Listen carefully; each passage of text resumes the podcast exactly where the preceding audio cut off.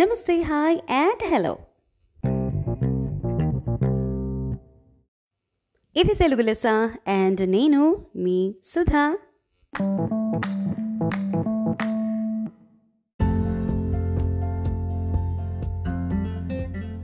సంతోషం సగం బలం అన్నారు పెద్దలు. నిజానికి అదే పూర్తి బలం అని అనటంలో కూడా తప్పేం లేదేమో అనిపిస్తుంది నాకు. ఎందుకంటే మనం ఏం చేసినా సంతోషం కోసమే కదా, ఏం చేసినా కూడా, అవునా కదా చెప్పండి? ఆటలు, పాటలు, ప్రేమలు, పెళ్ళిళ్ళు, అమ్మకాలు, కొనుగోళ్ళు, పొందటం, కోల్పోవడం, ఇలా లైఫ్కి సంబంధించిన ఏం చేసినా సరే టాప్ టు బాటమ్ అంతా సంతోషం కోసమే కదా. సంతోషం ఇంకొకళ్ళని సంతోష పెట్టచ్చు, లేకపోతే మనం సంతోషపడాలి, అంతే కదా. ఈ రెండిట్లోనే దానికోసం పెట్టే పరిగే ఇదంతా. మనకి సంతోషంగా ఉండాలని తెలుసు, కానీ సంతోషంగా ఉండాలంటే ఏం చేయాలి పూర్తిగా తెలియదు కదా. మనం ఏమనుకుంటూ ఉంటాం అంటే, నాకు ఈ ఉద్యోగం వస్తే సంతోషం, లేకపోతే నాకు ఈ అమ్మాయితో పెళ్ళైతే సంతోషం, లేకపోతే ఇది చేస్తే సంతోషం, అది చేస్తే సంతోషం అనుకుంటూ ఏదో ఒకటి చూచాయిగా ఒక టార్గెట్ లాంటిది పెట్టుకుని వెళ్ళిపోతూ ఉంటాం. ఏం చేస్తే ఎప్పుడు సంతోషంగా ఉండొచ్చు? ఆలోచించండి. ఓకే, ఆలోచించు ఆలోచించండి ఆలోచించండి అని నేను అంటున్నాను. ఆలోచిస్తూ కూర్చుంటే సమయం మించిపోతుంది. అదే ఎవరైనా మనకి డైరెక్ట్గా చక్కగా ఒక రిజల్ట్ చేసి చూపించేస్తే, అలాంటిది ఒకటి మాట్లాడబోతున్నా. What's that one thing? మీరు ఎప్పుడు సంతోషంగా ఉండాలి అంటే వాట్స్ దట్ వన్ థింగ్ అని ఆలోచించండి. అసలు మనం ఎందుకు జీవించి ఉండాలి ఎందుకు జీవించి ఉండాలి వద్దు అనుకుంటే పోగొట్టేసుకోవచ్చుగా లైఫ్ని. అలా కాదు కదా. అసలు మనం ఎందుకు బతికి ఉండాలి? ఆ ఒక్క ఎలిమెంట్ ఏదో ఒకటి ఉంటుంది, ఆ ఒక్క ఎలిమెంట్ ఏదో ఉంటుంది చూసారా మనలో.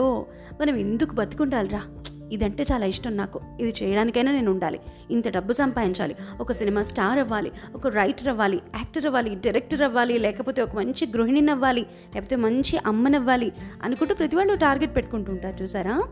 ఆ ఒక్కటి ఆ ఒక్క ఎలిమెంట్ ఏదో ఒకటి ఉంటుంది చూసారా, అదే మనని నడిపిస్తుంది. అవునా కదా చెప్పండి? ఒకసారి ఆలోచించండి, అవును కదా.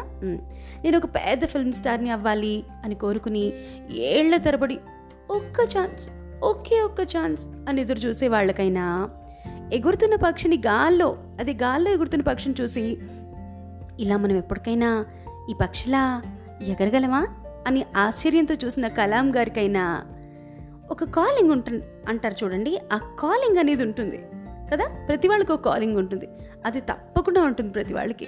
ఒక్కసారి ఆ కాలింగ్ అనేది పుట్టిందో, లేకపోతే ఇది నా కాలింగ్ అని తెలుసుకున్నామో అంతే, ఇంకా అదే గురువై, ఊపిరై, కోరికై, తపనై, అందమైన ప్రయాణమై మన ముందుకు నడిపించేస్తుంది. అవునంటారా కాదంటారా చెప్పండి? ఈ కాలింగ్ ఏదైతే ఉంటుందో, లేదా జీవించడానికి ఆ ఒక్క కారణం అంటారు చూడండి, ఆ ఒక్క కారణం ఏదైతే ఉంటుందో దాన్ని జాపనీస్ ఇకిగాయ్ అంటారు. అవునండి, ఇకిగాయ్.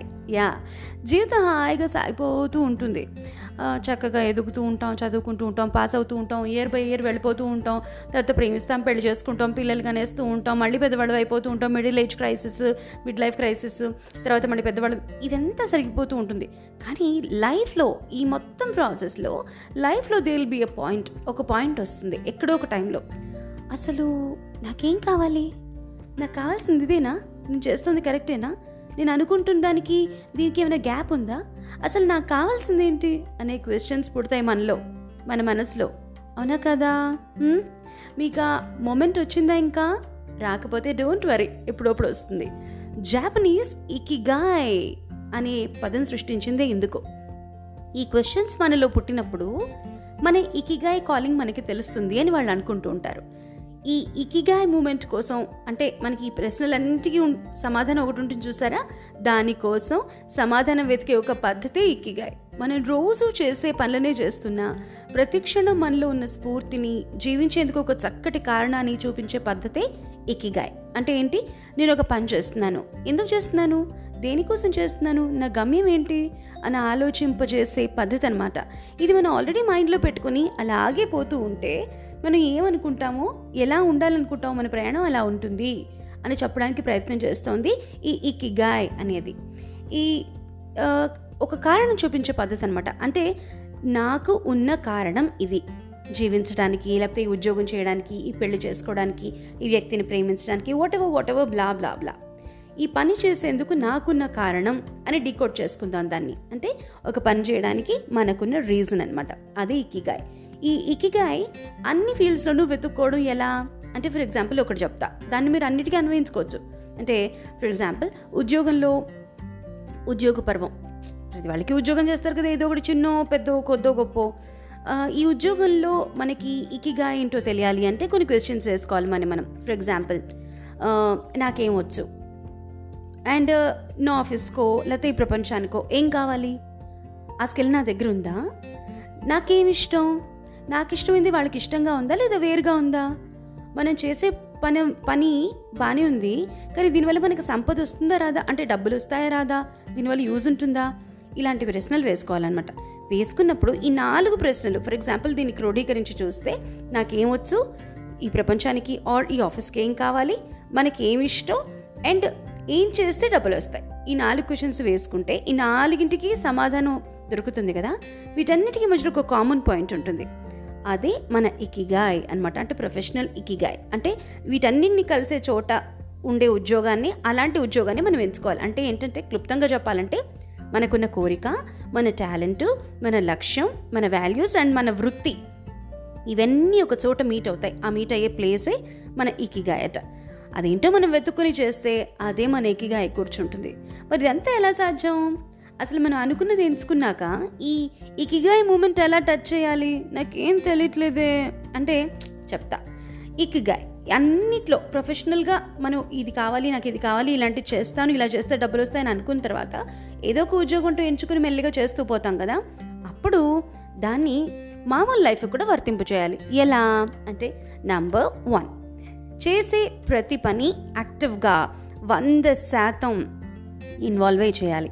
నంబర్ టూ, నెమ్మదిగా చేసినా సరే సంపూర్ణంగా చేయాలి, చింత పూర్తిగా వదిలేయాలి. నంబర్ త్రీ, చక్కటి అలవాట్లు చేసుకోవాలి, చక్కటి స్నేహభావాన్ని, పర్వాలేదులే స్నేహితుడే కదా చిన్న చిన్న పొరపాట్లని నజరందాజ్ చేసేయడం అనే భావాన్ని పెంచుకోవడం అండ్ ఇతరులకి ఎల్లప్పుడూ సహాయంగా ఉండడం, అంటే మనకంటే ముందు ఎదుటి వాళ్ళని పెట్టడం అనేది అలవాటు చేసుకోవాలి. అండ్ నెంబర్ ఫోర్, హడావుడి లైఫ్ స్టైల్కి దూరంగా ఉండడం, హాయిగా నవ్వుతూ ఉండడం. కొంచెం కష్టంగా ఉందా? నంబర్ ఫైవ్, ఆశావాద దృక్పథంతో ఉండడం, ప్రకృతికి చాలా వీలైనంతగా దగ్గరగా ఉండడం. Number six, attitude of gratitude అలవర్చుకోవడం, కోపం లేకుండా ఉండడం శాంతంగా. ఇంకా నంబర్ సెవెన్, వాబీ సాబీ.